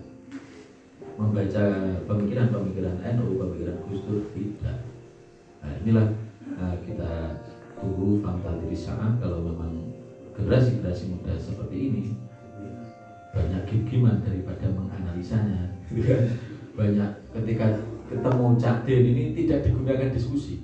Tapi lihat HP asik HP siapa pun seperti itu. Ketika ketemu dengan senior Assalamualaikum sambil lihat HP. Ngomong eh, ini kan ya menimbulkan generasi-generasi yang tidak cerdas. Oleh karena itu tolong saya sangat baca bahwa pemikiran-pemikiran diskusi yang semacam ini ini dipupuk terus dan harus ada hasil karya kita punya connecting dengan lembaga-lembaga kajian nah, di luar belum Agung seperti di Jogja di Malang Pak Khairuddin ini semua sudah ngalami. Hanya mati yang belum. Semua sudah ngalami. Maksudnya? Pak Khairuddin itu praktisi dan juga penulis buku. Saya belum nulis buku karena saya kebetulan juga mahasiswa UIN Fajar, mahasiswa S3 semester 3 jadi sama dengan sampai sampai semua Pak itu sudah menulis buku banyak sekali bukunya dan sangat produktif sekali. Nah, oleh karena itu eh, kembali ke tema tadi mengapa Tuhan tidak perlu dibela? Karena Tuhan ini seperti yang di awal saya bicara bahwa tidak suka atau tidak senang ketika semua menyembah dan tidak benci ketika semua itu makhluk yang wajib menyembah tidak. Jadi Tu- eh, Tuhan itu mandiri, sangat-sangat mandiri. Nah, ini di gedung dewan karena saya melihat banyak agama ya, tapi itu sebenarnya tidak ada. Banyak latar belakang. Ada agama Islam yang hanya KTP tapi tidak melakukan kewajiban lima waktu. Ada yang agama Kristen tapi tiap minggu tidak ke gereja. Nah, ada suatu eh, apa itu namanya? Gurawan yang ini juga bisa meracun semuanya. Bahwa eh, nantinya semua agama itu masuk surga. Kristen masuk surganya orang Kristen Hindu juga masuk surganya orang Hindu Islam masuk surganya orang Islam. Ini kan fakta. Dan Gus juga dengan guyonan itu banyak yang teori-teori guyonan syarat tapi menjadi jok segar dan bisa eh, apa itu namanya hmm, menghibur ini nerakanya Amerika, nerakanya Korea, nerakanya Indonesia ini sama. Kenapa? Di sana nanti akan disiksa di kursi listrik dan harus ngaku dosa maksiat apa yang harus dilakukan. Di Amerika itu sangat ketat sekali. Nerakanya di Amerika, di Jepang juga gitu. Kalau di Indonesia gimana terus? Ya beda lah. Sebelum malaikat menyiksa, ini orang Madura itu melepasi murnya. Mematikan listriknya jadi tidak mempan makanya Indonesia. Makanya banyak kelihatan yang ada di Indonesia. Gus Dur bisa sampai menganalisa seperti itu dengan guyonan. Nah inilah sosok Gus dan eh, kita bukan berarti mengkultuskan menuhankan Gus Dur. Akan tapi pemikiran-pemikiran Gus Dur yang dipandang sekuler, dipandang radikal itu terjadi saat ini dan itu memang dalam rangka untuk bagaimana NKRI ini bisa. Ada Gus Dur ini waktu itu konflik dengan Munarman, tokoh apa itu? Garis kanan, FPI dia. Nah, ini konflik terus menerus Gus Dur tidak usai. Iya, Gus Dur ketika berucap berapa tahun, lima tahun, 10 tahun ke depan ini menjadi kenyataan. Inilah mungkin eh, keistimewaan dan juga kelebihan dari Gus Dur. Dan harus sampai-sampai meresensi. Latihannya bagaimana? Meresensi. Ketika di kampus YIN ini ada majalah apa namanya? Dimensi ini teman-teman yang diskusi di sini harus meresensi pemikiran-pemikiran Gus Dur yang update ini merupakan hasil karya. Kalau kita hanya ngobrol, hanya diskusi tanpa ada sebuah eksekusi hasil nyata, misalkan buku yang disampaikan Mas Fajar ini banyak membaca buku, tapi mana buktinya? Diskusi, menurunkan wacana-wacana Oke, yang selanjutnya meresensi. Nah. Syukur-syukur eh, menciptakan atau menulis buku. Menulis itu tidak sulit. Nulis apa aja pokoknya nulis dulu berani dulu. Seperti ketika ada kader mapaba mau usul aja ditulis. Susah sekali. Pokoknya angkat tangan dengan percaya diri untuk usul lama-lama ini akan terbiasa. Karena manusia itu adalah anak kebiasaan al insan mungkin itu. Jadi kalau sudah biasa ya sudah terima kasih mungkin itu disambung Pak Berudin atau Mas Mukhalason atau yang lain Gus Fahmi gitu ya jadi kalau Gus Dur ini kan harus selevel, harus sak frekuensi sama-sama Gus. gitu ya. Terima kasih, monggo Pak. Ya, sahabat, mungkin saya singkat. Tadi menyebut judul buku mengapa Tuhan tidak perlu dibela. Itu isinya isinya isi-isi Gus Dur ya. Ya, betul. Isi-isi Gus Dur mungkin tulisan sekitar tahun 80-an kalau nggak salah. Memang eh, waktu itu Gus Dur banyak menulis tentang Islam dan keindonesiaan dan banyak menyetir atau membawa tokoh-tokoh pemikir, pembaharu, baik eh, apa ini hal fikih maupun dem modernisasi, demokrasi dan perdamaian. Nah, yang banyak disebut adalah tokoh eh, di Timur Tengah dan India. Ini terkandung maksud bahwa Gus Dur ingin melakukan pembaruan di Indonesia dengan waktu itu kondisi Indonesia yang sistem ke eh, negaraannya masih masih otoritarianisme. Jadi arahnya nanti ke situ. Makanya eh, sistem keislamannya dibangun hirohnya sedemikian rupa eh, menyitir fikih-fikih dan pembaharu-pembaharu dari Timur itu untuk bisa bergerak dan faktanya hasilnya 98 reformasi. Nah, sejujurnya bagus untuk ditindaklanjuti eh, sahabat eh, diskusi diskusi kita semacam ini kita berpikir revitalisasi pemikiran-pemikiran yang kayak begitu dikontekskan dengan ruang dan gerak masa kini. Gus Dur dulu waktu pesen wanti-wanti betul ketika reformasi terjadi jangan sampai ngaplo tam orang kita jangan sampai ngaplo kan itu ngaplo tidak oleh apa-apa. Apa yang waktu itu diteruskan yaitu sistem multi partai makanya akhirnya NU bikin PKB bikin partai. Ini salah satunya kan gitu. Salah satunya ini. Dari sistem kepartean. Belum dari sistem ekonomi pemerintahan dan dari sistem pemerintahan Gus Dur. Dalam kondisi apa pun ya harus presiden. Memang tadi ditertawakan. Banyak yang tidak mungkin. Sok Gus Dur jadi presiden begitu waktu itu. Tapi faktanya Gus Dur jadi presiden. Jadi ya jadi ini artinya walaupun tidak tutup ya tetapi ini sesungguhnya perlu di eh, apa ini direvitalisasi dalam artian harus berpikir kapan orang kita jadi presiden. Nah, dalam konteks eh, pemandu acara tadi, konteksnya hari ini merebut kekuasaan. Ah, dulu pemimpinnya pembaharu ini adalah Gus Dur. Kok banyak yang ngaplo kan gitu loh. Banyak di partai juga begitu. Kalau misalnya dulu pejuang-pejuangnya ini mahasiswa, mahasiswa dan sebagainya, pada mahasiswa anda nanti dari aspek politik misalnya, kalau Anda terjun di politik, bisa jadi dewan apa enggak? Tolong aku eh, masih masih minim anu, apa itu PMI-nya masih Adit gitu ya, yang lain belum. Nah, itu. Makanya ini kita tata ke depan.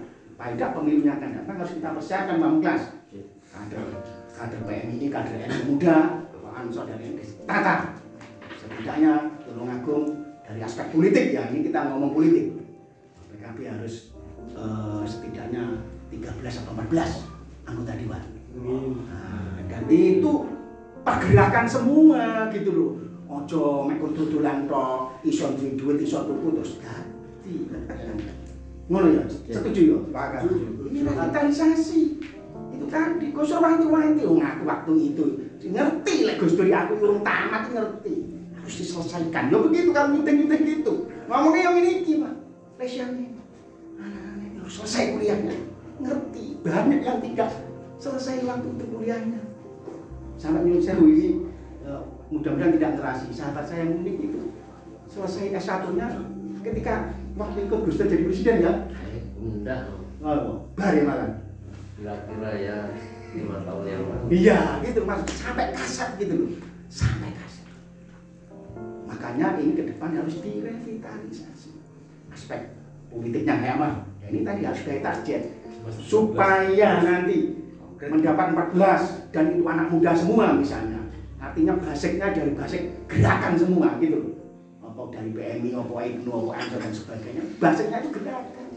Jangan mekuri suatu putra jangan supaya kita tidak ngaplu apa yang dikatakan beliaunya waktu itu. Bener. Dengan suara keras. Ojo sampai ngaplu. Bener beliaunya begitu. Dorong mobil tapi ditinggal. Hmm, Nah, ini dari sisi dewanya, belum dari sisi pemerintahnya. Ndak dia bupati misalnya. jelas lah ya berbasis misalnya di Tulungagung kita bicara Tulungagung misalnya ya. Ini dalam konteks sekian persen misalnya basis NU dengan abangan kira-kira uh, kita bisa bisa ya membaca ya. Kalau misalnya memang akeh wong kita mengapa? Kita tidak bisa. Gus Dur aja bisa. Dengan kondisi seperti itu memang udah Gus Dur itu dari aspek ini. Nah dari sisi akademisi dulu ketika pemerintahan masih sistem otoritarianisme dipegang oleh Orde Baru waktu itu yang masih sifatnya seperti itu tadi yang saya katakan. Eh, profesi teman-teman eh, anak muda Nahdlatul Ulama yang banyak paling di wartawan, LSM, sama sedikit akademisi. Alhamdulillah sekarang kalau kita mencari profesor, dokter di lingkungan perguruan tinggi udah banyak. Dan kemarin apalagi provokator. Dan kemarin ada di apa di UIN satu kemarin ada apa itu dosen-dosen berkumpul itu. Utama utama itu dalam rangka mempertegas jati dirinya. Cuma nanti prakteknya kayak apa? Bisa nggak menguasai kan itu pemikiran-pemikiran itu? Kalau dulu pemikiran-pemikiran eh, tentang keindonesiaan terkait dengan perguruan tinggi masih dikuasai oleh UI Bandung kan gitu. sekarang UIN satu sudah memulai. Tinggal nanti bibit-bibit muda ini kan gitu. Ini aspek politik akademisi wartawan dan sebagainya termasuk praktisi. praktisi advokat kayak Mas Muklason harus. Mosok yang namanya advokat pernah dikuasai kalau Medan ya. Medan terkenal memang rada mentolo-mentolo ya mas Oke. nah, siapa yang mentolo ya? Insya Allah. ya bisa mentolo biasanya dibutuhkan advokat mentolo-mentolo ini. Mentolo ngaklok kira-kira Lek sing unak-unak tok ya eh, sing sing kan kurang payu lek nang keren-keren kan gitu. Dan banyak hal ruang hasil reformasi ini yang hari ini perlu eh, kita apa ya? eh, kita revitalisasi, kita rekonstruksi, kita apa? Kita eh, kita isi kan. Banyak hal. Ini semua adalah eh, bagian dari eh, perjuangan Gus Dur. Saya pikir hal seperti itu terkait dengan misalnya eh, nasionalisme NU dan dan nasionalisme kemerdekaan dan sebagainya itu bagian dari strategi waktu itu sesepuh. Bagaimana eh, Indonesia ini bukan Islam. Tapi Islam Indonesia Islam di Indonesia itu adalah Islam Nusantara. Eh, kira-kira gambarannya seperti udah Mas Fajar saya pikir itu nanti masih banyak hal eh, sedikit-sedikit tapi yang penting kita membawa hasil yang setidaknya saya sepakat sekali kalau ke depan eh, PKB atau partai ini di Tulungagung mayoritas Pak Dim ya? Tapi bersama cita-cita bersama dan penggeraknya itu adalah kader-kader pergerakan kader Gus Dur. Ya? Eh, Gus Dur gitu cocok ya? Kepengen dah bang? Eh, baik ini dari Tulungagung maupun di luar Tulungagung nanti kalau anda misalnya pulang ke daerah Blitar atau Nganjuk dan sebagainya lakukan sebagai bentuk perjuangan dari eh, Gus Dur. Sementara itu Pak Fajar terima kasih. ya. ya. Nambah dikit Mas Fajar. Kenapa Pak Guru menekankan partai PKB? Jadi eh, bahwa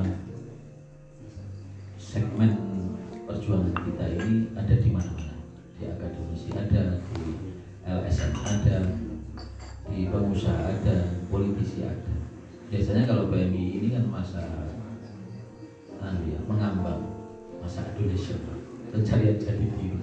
Ini setelah ketua PMI pasti mendirikan LSM. Pak Korudin punya LSM, Mas Sapi setelah itu punya YLKI, Mas Fatah juga punya apa Jaya, Jaya Kusumo, Mas Agus Salim juga punya LSM. Semua setelah PMI punya LSM. Jabatannya tidak main-main, pasti direktur. Mas Fajar punya sanggar banyak sampai abadi sekarang.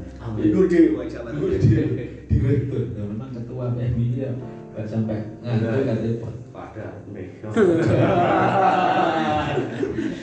Mas Abiku, mana Mas Abiku? Ini direktur UMKM di Bandung, tapi bukan Jawa Barat, di. Nah, jadi harus harus kreatif. Mengapa Pak Din menekankan partai? Karena eh, di partai adalah nantinya goalnya adalah kekuasaan dan kekuasaan goalnya adalah untuk kesejahteraan masyarakat. Dengan kursi tambah tentunya kebijakan-kebijakan yang bisa diaplis, diaplikasikan ke masyarakat ini juga banyak karena di legislatif punya hak untuk penganggaran di eksekutif adalah untuk mengeksekusi sehingga BRI ya bisa di legislatif bisa dieksekusi. Di eksekutif contoh bahwa seorang ulama mengatakan bahwa mencuri itu adalah haram dan nanti masuk neraka. Tapi dia kan tidak berhak menangkap. Tapi kalau polisi ada pencuri eksekusi. Artinya di konteks duniawi ya bahwa polisi lebih sakti daripada ulama. Profesor banyak ngomong tentang kebijakan ngomong tentang teori-teori empiris teori-teori akademisi yang sangat-sangat top banyak profesor. Tapi tanda tangannya hanya kalah dengan satu presiden. Ketika presiden sudah tanda tangan bahwa covid dinyatakan pandemi. Semua se-Indonesia ini adalah pandemi. Artinya kekuasaan itu adalah penting. Karena manusia adalah zul politikon bahwa manusia itu adalah makhluk politik. Dan politik jangan ditafsirkan bahwa wah aku dipolitiki Pak Politik ini namanya sarkasme juga bahwa politik ini. Ingat bahwa Nabi Muhammad eh, ini adalah orang Arab. Dan orang Arab itu kenapa wahyu itu di Arab dan Nabi itu di Arab? Karena orang Arab itu angele seruang Indonesia kalau kita punya LSM, punya kontrol mahasiswa, mengkritik pemerintah kita, di sana ada tembok besar yang namanya BANI. Jadi ketika ada DKW sudah menyalahi majikannya, ini tidak bisa LSM atau perguruan tinggi menyuarakan, bisa menyetor dari IAIN Agri Surat atau APBN. Harus pendekatan kepada Bani itu apakah kelompok Bani itu memaafkan atau tidak. Selama itu tidak memaafkan, kalau hukum hanya membunuh maka harus kisos dibunuh. Kalau kita tidak, LSM mengkritik, terus pengamat mengkritik, itu bisa. Arab tidak, karena orang Arab itu sangat-sangat sulit. Itu. Yang kedua, bahwa ingat eh, Khulafaur Rasyidin 4 ini ini juga pertarungan kekuasaannya, pertarungan keagamaannya juga sangat-sangat banyak. Kalau orang sekarang wah seorang politik-politikan itu salah. Makanya sampai sebagai generasi-generasi milenial pemuda harus tahu dan melek politik. Karena apa? Karena untuk kesejahteraan, ketentraman, stabilisasi ekonomi itu karena politik itu eh, kita stabil. Coba kita melihat Afghanistan. Kelompok Taliban menguasai di negara mana itu? Negara Afghanistan. Presiden lari membawa uang 3 miliar dalam satu helikopter dan ada perempuan dibunuh karena tidak memakai burqa. Dan ini kan kita sangat-sangat mengkhawatirkan. Bisa juga di sini ada kelompok-kelompok radikal, kelompok HDI dan lain sebagainya yang haluan keras. Ini pelan-pelan kita tidak terasa bahwa ini adalah harus syar'i. Indonesia hukumnya harus hukum Islam. Apakah dengan hukum Islam manusia semua sejahtera? Apakah dengan hukum Kristen manusia Indonesia akan celaka? Kan tidak. Di Aceh yang ada Konun, ada Nando Aceh, ya di sini juga bermasalah, bermasalah. Oleh karena itu saya sepakat bahwa kita harus mengambil posisi-posisi strategis untuk kekuasaan untuk mengatur kesejahteraan masyarakat. Karena apa? Kita jelas di hadis Ida ro'a minkum mukal fal yuwajid biyadi Fa ilam yastati fal yuwajid bilisani bilisani Fa ilam yastati bi kolbi bahwa anakul iman.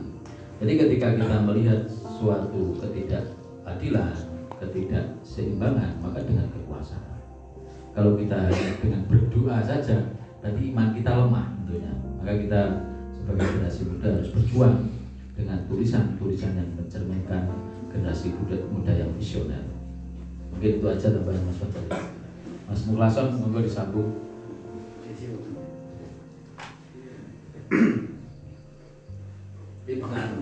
Mas Fajar. Terima kasih waktu yang diberikan. Eh, Sinop-sinop saya. Assalamualaikum warahmatullahi wabarakatuh. Waalaikumsalam warahmatullahi wabarakatuh. Ini saya masih junior sekali. Mungkin lebih betul sahabat-sahabat semua yang ada di sini atau rekan-rekan. Eh, saya sekedar untuk menyampaikan beberapa tes- testimoni saya. Jadi sedikit bercerita dan eh, mengupas pemikiran kultur yang saya pahami. Namun sebelumnya saya mohon maaf, saya sudah terlalu masuk ke wilayah praktisi, jadi untuk wacana sudah banyak yang lupa. Jadi saya ingat pertama kali saya praktek ikut membela dan mempertahankan reformasi waktu itu di eh, pasca reformasi. Gus mau dilengsarkan itu saya masih SMA masih aliyah di Nanyar Eh, saya ikut aksi ke Surabaya jadi saya bergetar hati saya melihat sekian ribu orang padat di Surabaya dari berbagai elemen unsur mempertahankan Dur dulu di tempat barat yang saya yang setahu saya saya di Surabaya. Saya masih aliyah saya ikut ke walaupun kolak bagian tidak kolak umum tidak kodim tapi saya bagian terkecil dari yang dan saya tahu persis Muhibin Gus Dur sangat luar biasa. Nah di situ kemudian saya di Jogja. Persis dengan kondisi Tulungagung dari IAIN konversi ke UIN saya masuknya IAIN lulusan UIN jadi mengalami beberapa hal dan yang sangat ngetren tetap pemikirannya Gus jadi saya sepakat dengan Bapak pimpinan Dewan senior kita. Jadi Gus Dur itu sangat banyak sekali menukil sebenarnya dari koidah-koidah usulnya saya tahu basicnya ketua ini adalah sama seperti saya. Pasti banyak bergulat dengan koidah usulnya jadi kita saya karena orang hukum basicnya jadi melihat sisi Gus Dur ya dari hukum yang paling banyak. Namun tetap berkaitan dengan politik jadi kaidah makan makan tidak makan asal kumpul itu itu dulu kaidah yang harus diterapkan untuk kita bersatu. Tapi kalau sekarang kumpul tidak kumpul yang penting makan. Itu kaidah sebenarnya kalau kita kupas. Dahulu yang disampaikan eh, ketua tadi dahulu maka itu mulai jadi masuk di situ. Menolak komandan lain sampai yang tetap di mana-mana selalu berkumpul tidak mengurai menjadi sebuah kekuatan-kekuatan baru yang kemudian bertemu menjadi kekuatan besar. Nah itu ya akan celaka sendiri. Di situ. Jadi ada penguatan-penguatan di sektor pendidikan, di sektor keagamaan, di sektor pengusaha, di sektor politisi, politisi itu fungsinya untuk saling melengkapi dan memperkuat bukan untuk ditaruh, ditarungkan. Nah, kita koleksi sekarang berkata itu dapur mafasidnya di sana. Berkaitan dengan kumpul tidak kumpul tadi. Itu sederhana motivasi Gus Dur terhadap saya waktu itu. Ketika alumni saya SMA itu pada di Malang di Surabaya saya memilih di Jogja. Karena terpengaruh oleh kaidah itu. Kalau saya di Tulungagung ya mungkin saya akan tiap hari bersama sahabat saya sini Kang Fajar. Walaupun di Jogja saya pulang sering main ke ke sini ke teman-teman yang ada di nah, ada hal lagi yang menarik dari pemikiran Gus Dur tentang tadi eh, apabila tidak bisa melakukan semuanya maka jangan meninggalkan semuanya. Ini yang buku sama baca mesti sing teman-teman masih baca buku itu pasti ada apa? Konteks politik sebenarnya. Banyak kawan-kawan Gus Dur sahabat-sahabat Gus Dur seperjuangan itu memecah diri seakan-akan itu konfrontasi dengan Gus Dur tapi sebenarnya tidak. Nah, ini banyak politik ini di saya saya bukan politik saya terakhir mengamati saja secara hukum. Etok-etok musuhan baik ke kancane itu ada pengacara iso yang praktisi hukum bisa. Jadi diperankan ini diperankan ini. Tidak. Ada kepentingan praktis semacam ini. Nah ini ini kalau kembali ke awal tadi maka tidak makan asal kumpul kumpul tidak kumpul asal itu ada. Banyak kita terjebak di sana. Banyak juga yang kalau pengacara praktisi dibayar untuk kalah. Pura-pura disuruh belain kono padahal kono itu wes tertata banyak dan itu kemudian kalau ditarik kembali ke kaidah-kaidah usul fikih kita yang kita pelajari di kampus ataupun di pesantren-pesantren kita maka kita ketemu nanti rumusan pemikiran khusus. Saya kira motivasi saya ke sana. Nggak jauh-jauh dari kaidah semua. Manutun bil maslahat bil apa dan seterusnya. Pokoknya boleh saya terus itu ngaji nanti nah itu sahabat-sahabat rekan-rekan semua saya kira sudah membaca tetapi aplikasinya bagaimana? Sama Mbak Mamun Juber Rahmatullah apa musuhan Gus Dur? P3 dengan PKB tidak memang harus ada yang memperjuangkan hukum Islam di negara ini. Dan kemudian secara nasional di sini. Tapi perlu dicatat Gus Dur itu banyak merangkul orang di luar yang ke kiri tidak ke kanan. Banyak ke kirinya. Merangkul bukan ikut merangkul. Dibuat ke ke tengah tawasud jadi banyak hal di sana. Kenapa silaturahminya ke Bali ke sana ke sana dan seterusnya. Maka di situlah kita ya sambil belajar wacana membaca.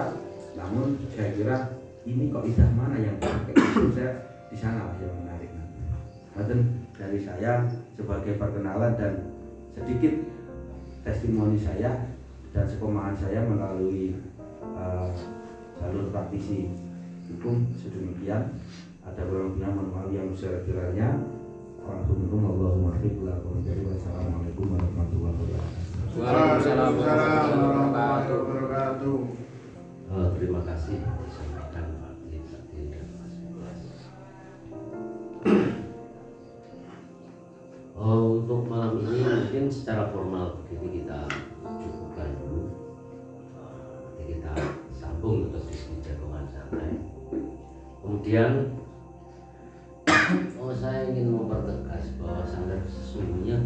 konsentrasinya adalah di kebudayaan dan pengetahuan. Maka apa namanya eh, diskusi ini menjadi hal yang hukum wajib yang harus dilakukan. Jadi ininya prinsipnya dari diskusi menuju aksi.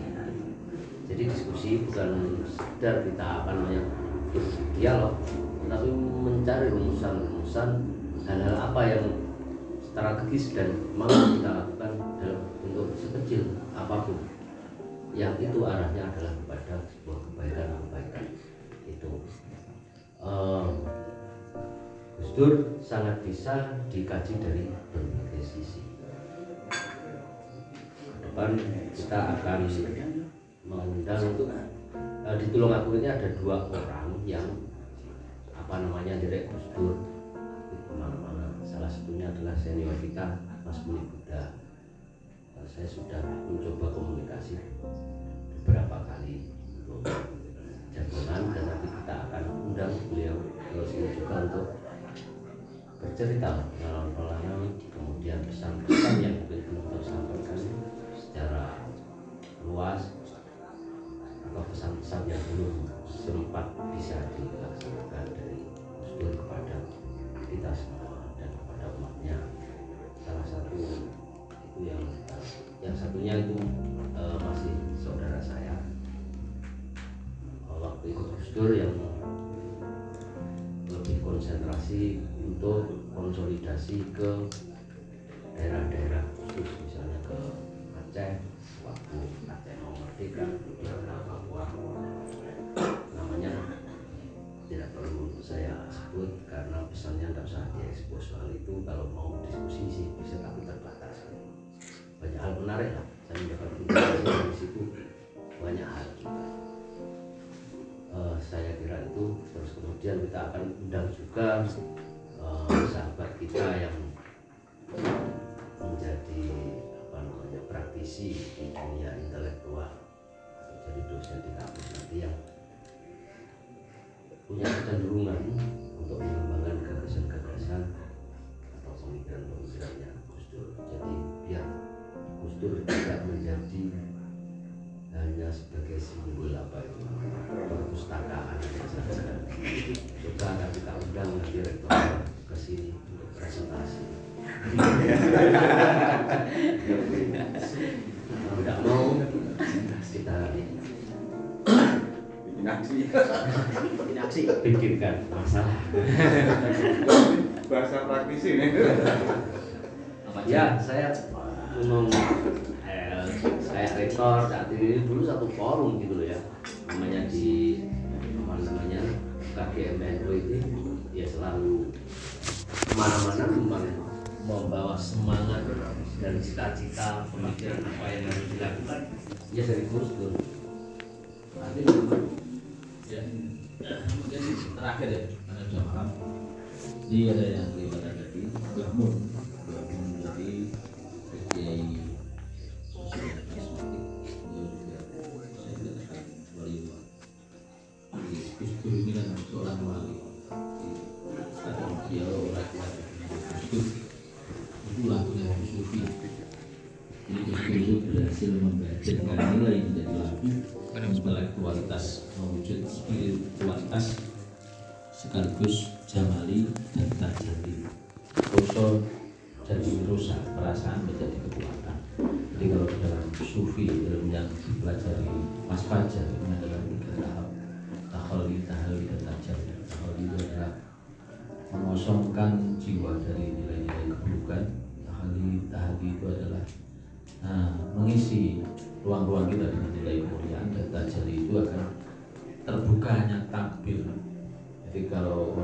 sufi dan wali ini semua takbir dibuka dan kita bisa menyaksikan kuasa Allah taala. Oleh karena itu tidak salah ketika Gus Dur ini orang mengatakan wali Allah karena semua takbir itu sudah dibuka.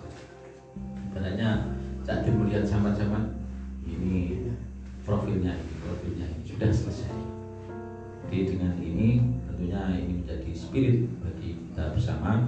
Nanti diskusi semacam ini bisa dilanjut kalau dua minggu ini diskusi saya pikir kurang Mas. Ya hanya kurang lama. Satu bulan sekali teman-teman diskusi sendiri lah baca buku warna sensi.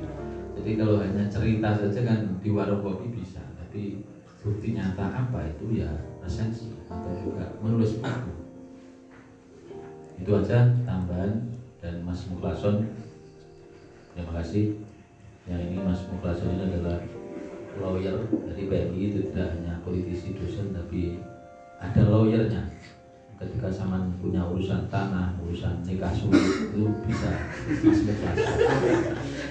kenapa saya bilang gitu ini menceraikan orang banyak jaga-jaga muda Mas Muklason bisa Terima kasih. Wassalamualaikum warahmatullahi wabarakatuh. Din, mau nambah? Ah, Terima kasih. Jadi untuk diskusi yang kita mengundang tokoh lah ya, itu saja begitu satu bulan sekali, kemudian rutin kajian kita literasi itu satu minggu sekali setiap malam Sabtu. Dan mungkin nanti sahabat sekalian tetap akan kita apa namanya beri informasi itu. Dan saya sangat berterima kasih kepada sahabat-sahabat yang berkenan hadir pada malam hari ini. Ini hajatnya sebenarnya peringatan 76 tahun Indonesia merdeka dan memperingati bulan Muharram. Jadi ada tiga malam, tadi malam, malam ini dan besok malam. Besok malam dimohon hadir kembali para senior, jamaah sahabat-sahabat muhibinan.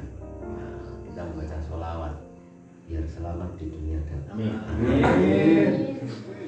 karena cita-cita itu yang terbesar apa sih Gus? Ya mengantarkan orang mati. Nah, maksudnya ya selamat akhirat. Kata. Yang lebih penting itu sebenarnya begini mengkaji pemikiran Gus Dur ini kita semua biar tidak menjadi orang yang ambigu. Gus Dur pernah mengkritik jangan jadi intelektual tukang. Intelektual tukang itu apa? Maksudnya pelajari teori kayak teori digabung-gabung dari satu buku. Prakteknya ini bisa kolektor pendapat. Kolektor pendapat surat zaman nih saya.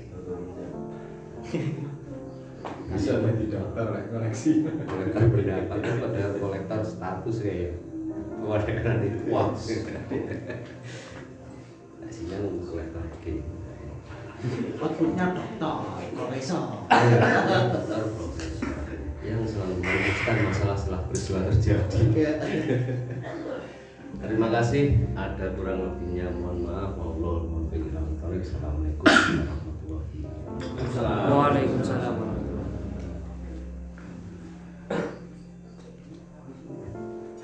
ngobrol-ngobrol sampai jangan bubar dulu. Jagongan jagongan santai. Intelektual bukan di bahaya satu sama sama sudah waktu ngumpul teman-teman wakil